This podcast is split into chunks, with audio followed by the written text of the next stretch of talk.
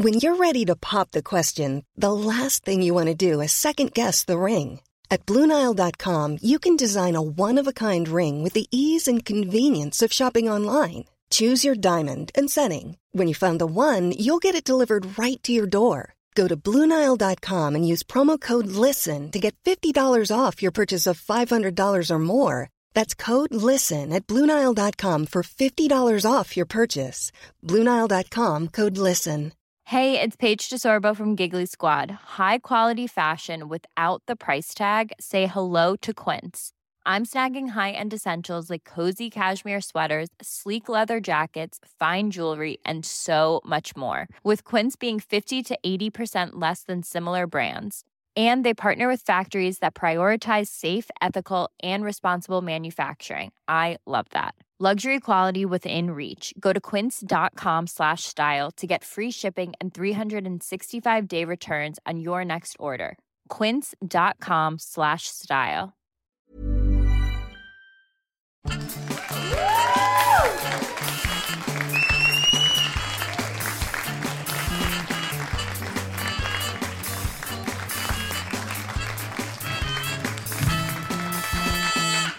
Hello, everybody. Welcome to Spark London. We tell true stories, we tell them live, and we tell them all across London. And tonight's theme, the theme of the evening, is union. True stories of union. So when we think of union, we might think of the idea of marriage, I guess. We might hear some marriage stuff tonight. We might think of trade unions. We might think of school reunions. And I guess tonight we are all joined together in, in union together to hear these stories. So we are ourselves a union. So we're going to kind of get on with the show. Um, and our first storyteller uh, is from somebody who's been telling stories at Spark since we pretty much began. Uh, we've been going seven years, so she was, she was one of our first storytellers, I believe. Put your hands together, everyone, for Catherine Seamark. When I was 13, on the eve of a dreaded first day at a new school, I was uh, mercifully struck down with glandular fever. Um, a really raw sore throat. I had glands on the side of my neck, like sort of painful marbles. And uh, I didn't, didn't make it into school at all that first term, not at all. And I actually thought that fate had perhaps intervened on my behalf, and maybe, just maybe, I would never have to go. Wrong. Um, and spring term, first day of spring term, saw me at school, and uh, I was awkward. Um, new uniform, very stiff and unworn, and I realised that I was in a group of people who'd formed close knit friendships already. They were very bonded, and I'd got it very wrong. I realised that in the first hour.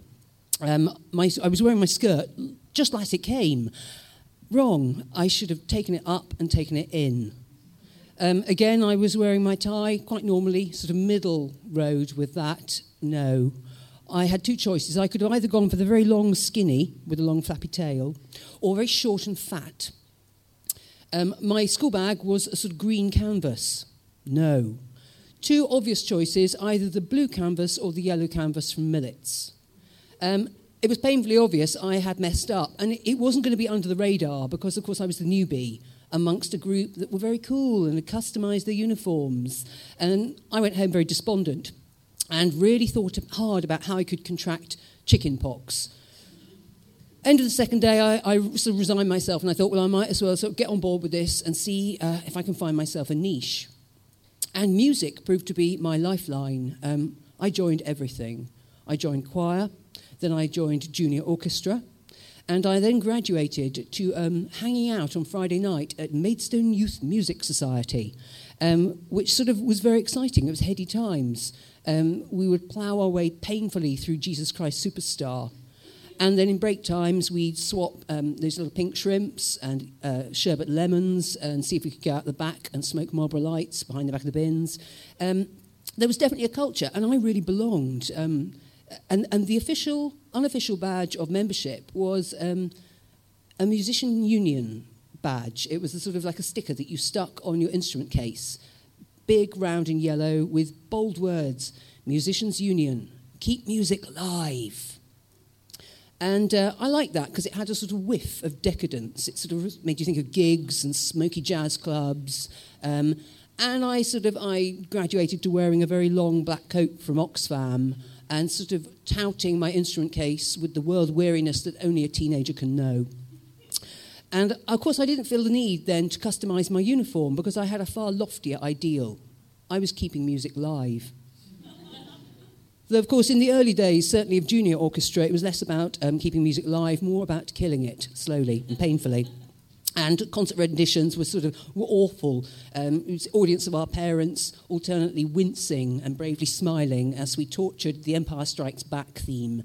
Um, but we moved on, we graduated, and it got better. And we started playing Mozart and Rachmaninoff, and people started coming to concerts actually to enjoy them. I guess the exception was choir choir had a sort of open door policy. It was more about um, c- uh, communication and involvement and enthusiasm than musicality. And in fact, some of the keenest members of the choir couldn't hold a tune at all, but they did provide a sort of drone, like a bagpipe.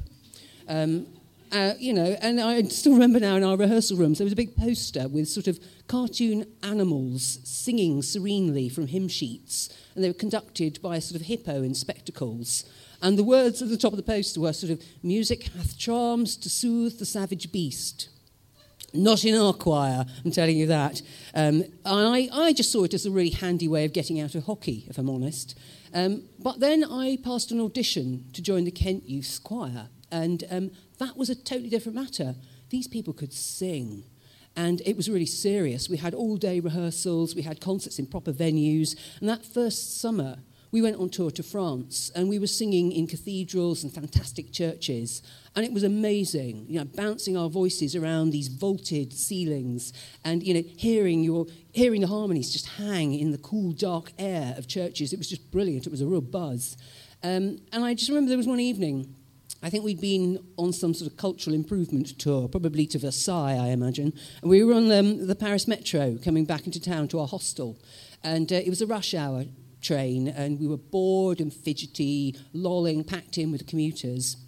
And suddenly, my choirmaster leant down, and I saw him whisper something in the ear of one of the tenors. And the whisper got passed around all of us. And it came to me, and somebody said, We're going to sing, we're going to sing. Hail Gladdening Light. Hail Gladdening Light, which is an extraordinary, sort of lush, spine chilling evening anthem by Charles Wood. Um, there was a bass called Julian who had perfect pitch. He very quietly hummed a note. With a flick of the finger, we burst into song, and the whole carriage just went up with glorious choral music.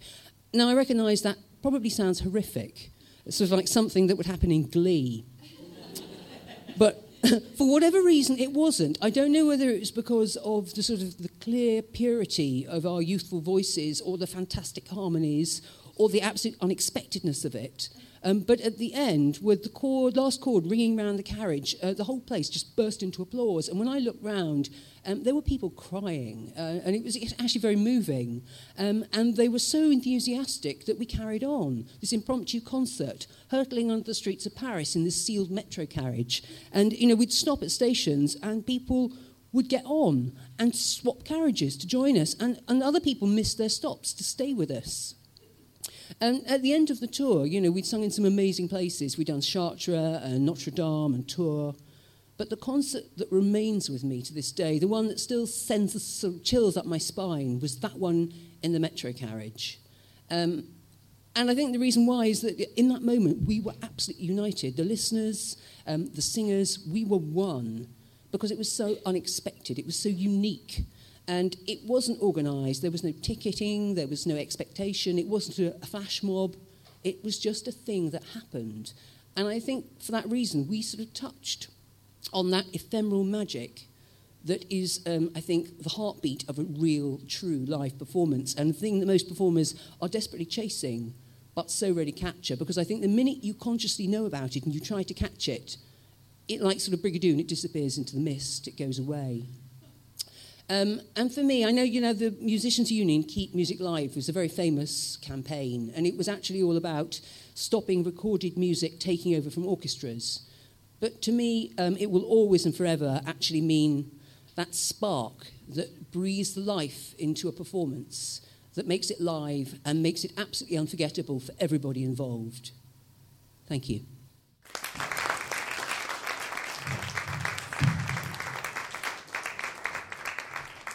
Bryn Seamark, everybody. Right. Okay. So, our next story of union is from Glennis Newton. So, put your hands together for Glennis.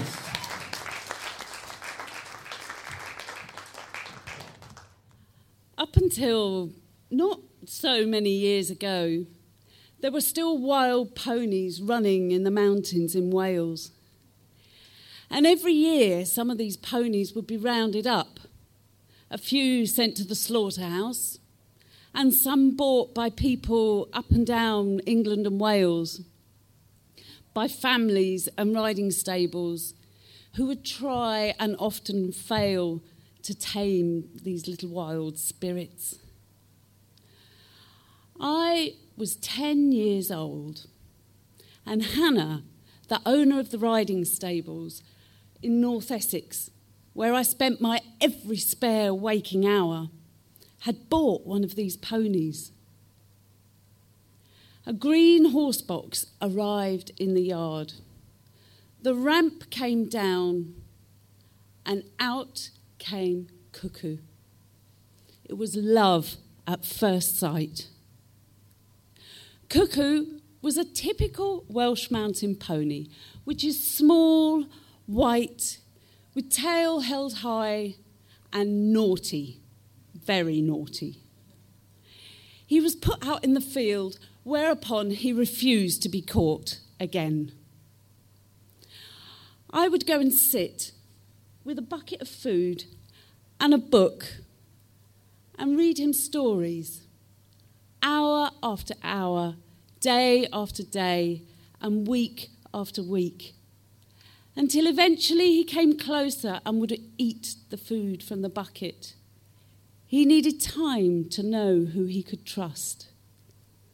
And I knew what that meant. Eventually, I was the only person that could catch Cuckoo, and I was certain the only person who was stupid enough to get on him. Cuckoo didn't arrive with the name Cuckoo, he got the name Cuckoo because he was mad he had no brakes, and the only way to stop him was to point him towards a fence or a hedge or a wall so that you were going slightly slower when you fell off. There is something deeply humiliating about walking around the country lanes with riding boots, a jodhpurs, and a hat, and no horse. It soon became clear that Cuckoo was never going to be riding school material. To be a riding school pony, they have to be predictable and reliable, and Cuckoo was none of these. So Hannah decided to give me Cuckoo. It was every little girl's dream, my own pony. My mum and dad said I could have Cuckoo but they would contribute nothing to his upkeep. So I used to wash windows and mow lawns and do everything I could and save up and buy a bale of hay or a bag of food. Cuckoo was my soulmate, he was my best friend. Me and Cuckoo went everywhere together. And I always wanted to honour his wild beginnings, so I'd never put a head collar on him. I'd say he's free to go if he so wish. If he loves me, he'll stay. If not, he's free to go, which he often did. Mm-hmm. We went everywhere together. And on those rare and wonderful occasions when the family were all out, I would take him through the patio doors into the sitting room where we'd eat chocolate spread sandwiches and watch the telly. My family, you see, they didn't understand. They thought Cuckoo was just a horse. They didn't understand that he was my best mate. So one Christmas morning, I had it all planned. I bought Cuckoo a Christmas present, wrapped it up, and put it under the tree. And my plan was to go and get him, bringing him into the sitting room so that he could open his present along with everybody else. And that way, the family would have to accept him as a fully blown member of the family. brilliant plan. So I snuck out in the early hours of the morning. I went up the hill past the church and I went and got Cuckoo. Without a head collar, he followed me with his nose in the small of my back, down the hill. And then Cuckoo did what Cuckoo does best, which is bugger off. With his tail held high, he cantered down past the church and up somebody's drive, across their garden, sending clods of manicured lawn up into the crisp Christmas morning air. And in their garden, they had a swimming pool covered with green tarpaulin, which to Cuckoo must have looked like the grass. So he cantered across it, the tarpaulin ripped, and he went into the swimming pool. Most people, I am led to believe, if they're not using their swimming pool, they empty it, but these people didn't. Me, in duffel coat and wellies, ran and jumped into the pool after Cuckoo. It was his first swimming experience, and, and it wasn't going well. I was holding him up, and the family, the couple, they came out hearing these unusual splashings coming from their garden. And the wife, she had the good sense to bring with her a pair of kitchen scissors. So I dove down and cut the tarpaulin away from round his legs and pushed him up the shallow end. Word had quickly spread around the village, and people had abandoned their Christmas present opening for the more exciting scene going on up at the swimming pool. And as me and Cuckoo stood shivering at the shallow end, everybody tried to work out how to get a horse out of a swimming pool, which is not easy. Someone came up with a bright idea of getting straw bales and making steps for him to get out of the pool.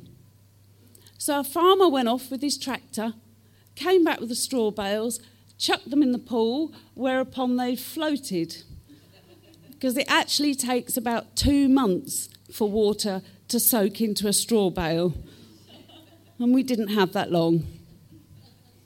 Someone else came up with a bright idea that people should stand on either end of the straw bales to keep them stable, while I ran up and down the straw bales saying, Come on, cuckoo!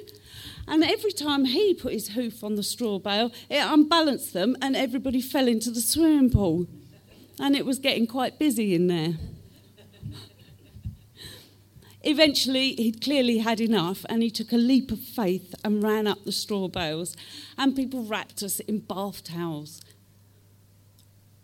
I never did get to take Cuckoo into the front room to open his Christmas present that day, but I did take his present up to the stable and we snuggled under the rugs and the straw. It was, it was a hoof pick, by the way. Me and Cuckoo, we went on to have many, many adventures. And although he's long gone now, he still holds a very special place in my heart. And I still, 40 years later, I still go to the same riding stables, still owned by Hannah. I still go every week. And I still, if I'm perfectly honest, cannot actually see what is wrong with bringing a horse into the house.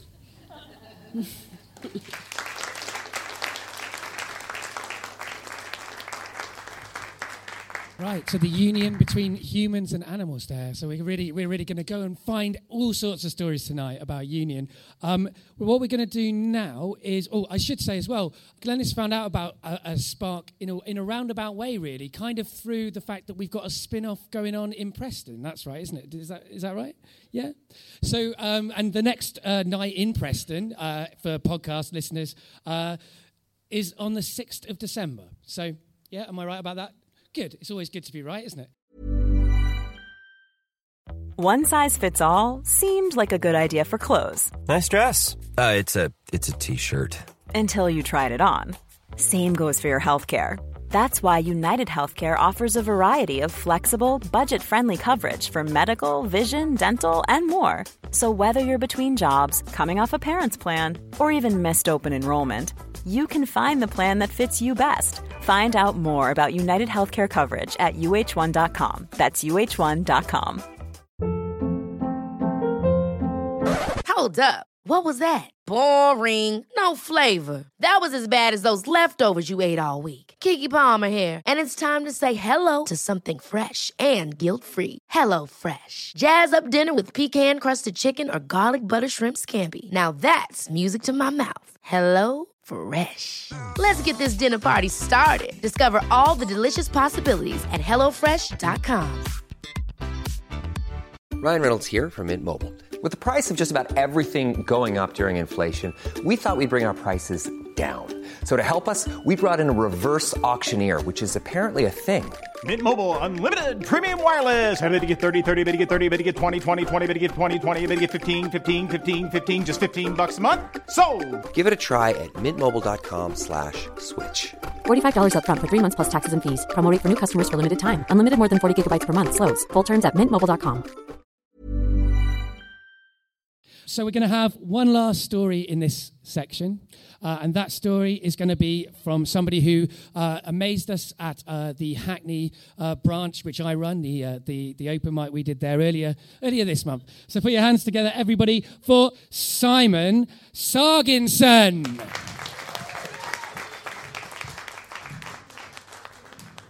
So, when I was six years old, I was very proud of my unique talent, which was I could board a plane on my own, unsupervised. Sure, there was a stewardess and she would hand me a coloring book, but I was still cool, you know. So cool, in fact, that when I was invited to the cockpit, I just casually pressed a random button. As you can see, the results of that were fortunate.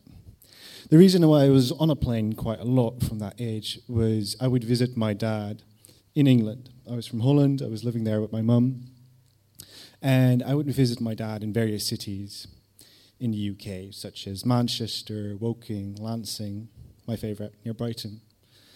And um, for a few weeks a year, I would spend time with him, and I was spellbound by my dad. My dad was very funny, he had a good computer, and I would rent videos and video games, and we would talk and we'd philosophize and I would listen to BBC radio plays, which I found fascinating, even though I didn't quite understand them. And um, yeah, we had shared interest. We both really liked Buffy the Vampire Slayer, so he named his home computer network uh, BTVS in memory of that. So uh, a little while later, when I was 12 years old, he moved to Holland, and he moved to Holland to be closer to me but also to get away from wherever he was living at the moment because as as I was about to find out my dad he burned a lot of bridges. And uh, at first everything was fine. I visited him once a week and it was good. We had fun. And then suddenly he had his first relapse into drinking that I witnessed. And suddenly I wouldn't go and visit him.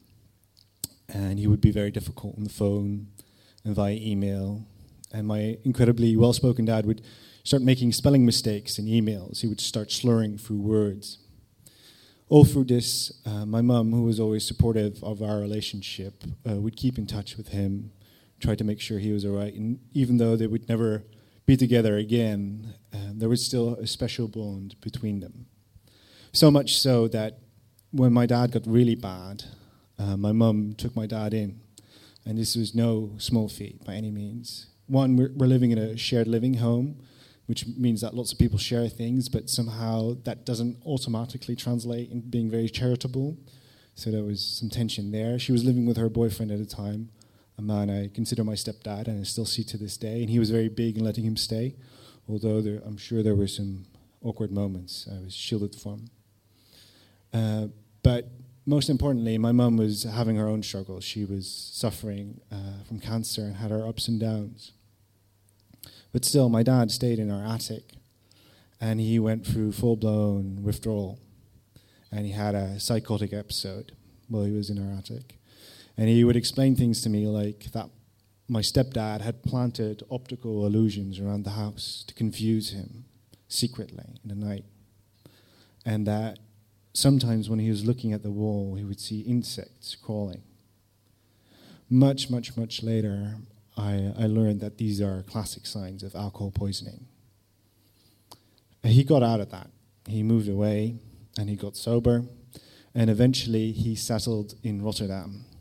And fate had a sense of irony, it seemed, because now fully sober, he was living above a brewery storage facility.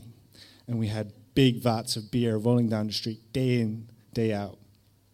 And even the floor pitched to one side. So as you crossed the apartment, you kind of swaggered a little bit appropriately. And uh, I had a lot of good times there. I really loved the place. Um, he would treat me uh, to whipped cream flavored dessert with extra whipped cream, which is amazing. Everybody should try that. And I watched lots of movies, and he tinkered with his home networks, and he would install operating systems with mascots in the form of penguins and little devils and salamanders and bonus points for anyone in the audience who knows which version of Linux that is. Anybody? No, I didn't think so. Bunch of losers. and um, yeah, so I had a great time there. And then after a while, it happened again. He had another relapse into drinking, and I spoke to him less. And then it got better. And we never talked about his episodes because I, I don't know, I was like 12, 14. I didn't know how to talk about it, and he, he was ashamed, I guess. So he got better, and then he got worse, and I stopped talking to him altogether. He was, uh, he was very difficult on the phone, manipulative. He played play the victim card. He tried to make me feel bad, and I, I couldn't deal with it. And then I remember, I remember sitting on the couch reading Love Hina, which is an anime comic, um, mostly about some dropout student getting kicked in the face by six beautiful girls exposing their panties while they do it. I was 15. and my mum was lying in the living room in a hospital bed because she was very ill at the time. And even though my mum was very ill and wasn't able to do it, she still found it in her heart, amazing woman she was, to send out one of her very good friends to l- look out for my dad. And she came at this moment bursting through the door. And she said, Simon, Simon, we, we had to break the door down. We found your dad. He's dead. I know. I know this could have happened. I, I even said it out loud in a moment of frustration in the school hallway.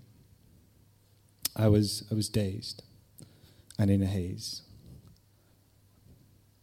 I remember I remember going to see his body, which is which is a strange experience. This kind of like this wax version of this person you knew, so familiar yet so strange, and you discover that the essential part of him was missing, because that muscle tension in the face, how it shapes when it's even when it's neutral, when it's sleeping, this character manifests itself physically, and that part was gone. This piece of me had nothing to do with my dad anymore, and that was, that was very sad.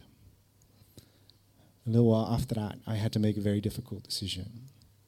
I could either go and see my dad's place as he left it and see what kind of conditions he was living under, or I could not go and never know.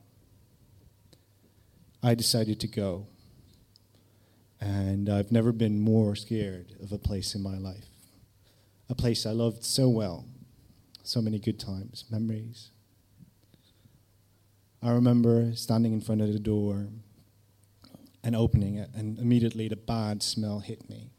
It was like decay and rotting, except old, like dust had settled over it, and even the bacteria had left. Although I was, I'm sure that wasn't even remotely true.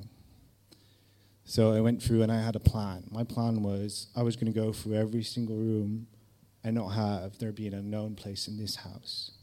So I started with the back room where he kept all his computers. That was too bad. A few trash bags here and there. And then at the end of the hall, there was the room I was really scared of, and that was the bathroom.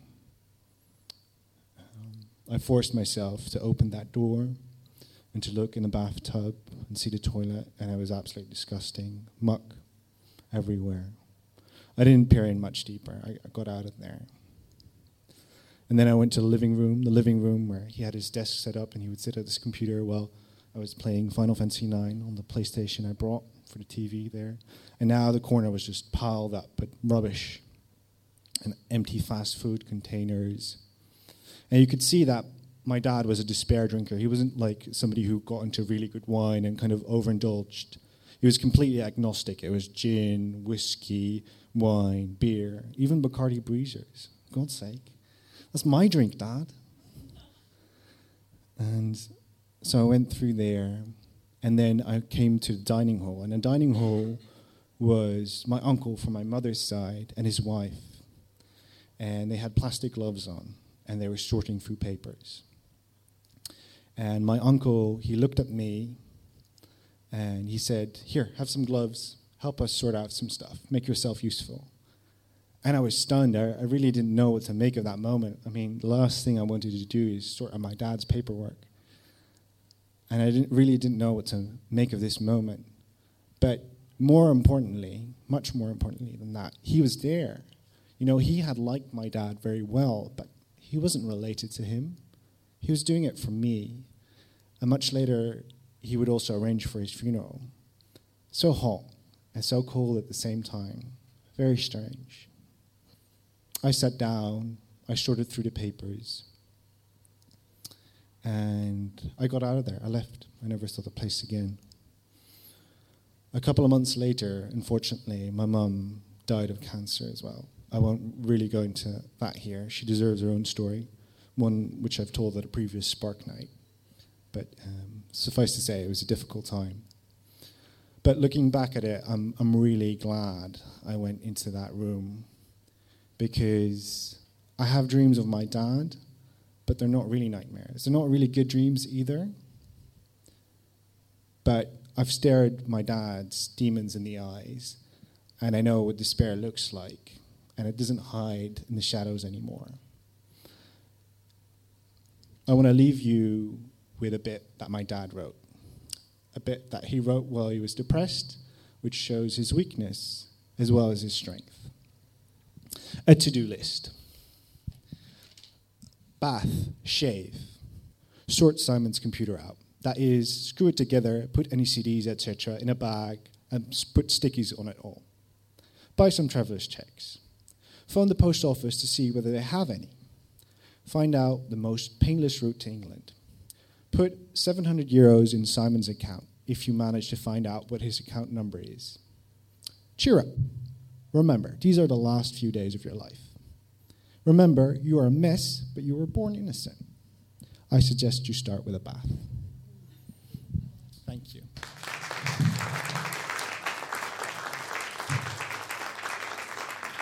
Simon Sarginson, everybody. Well, thank you to all of our storytellers tonight. Uh, we've had Simon Sarginson, we've had Catherine Seamark, and we've had Glenys Newton. Put your hands together for all of those people now. Uh, so thank you all for coming, and see you again soon.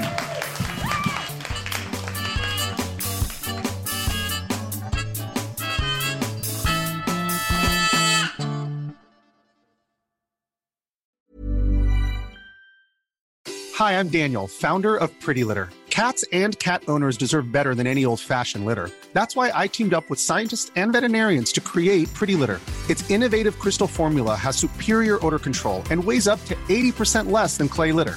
Pretty Litter even monitors health by changing colors to help detect early signs of potential illness. It's the world's smartest kitty litter. Go to prettylitter.com and use code ACAST for 20% off your first order and a free cat toy. Terms and conditions apply. See site for details. Even when we're on a budget, we still deserve nice things. Quince is a place to scoop up stunning high end goods for 50 to 80% less than similar brands. They have buttery soft cashmere sweaters starting at $50, luxurious Italian leather bags, and so much more. Plus, Quince only works with factories that use safe, ethical, and responsible manufacturing. Get the high-end goods you'll love without the high price tag with Quince. Go to quince.com/style for free shipping and 365-day returns.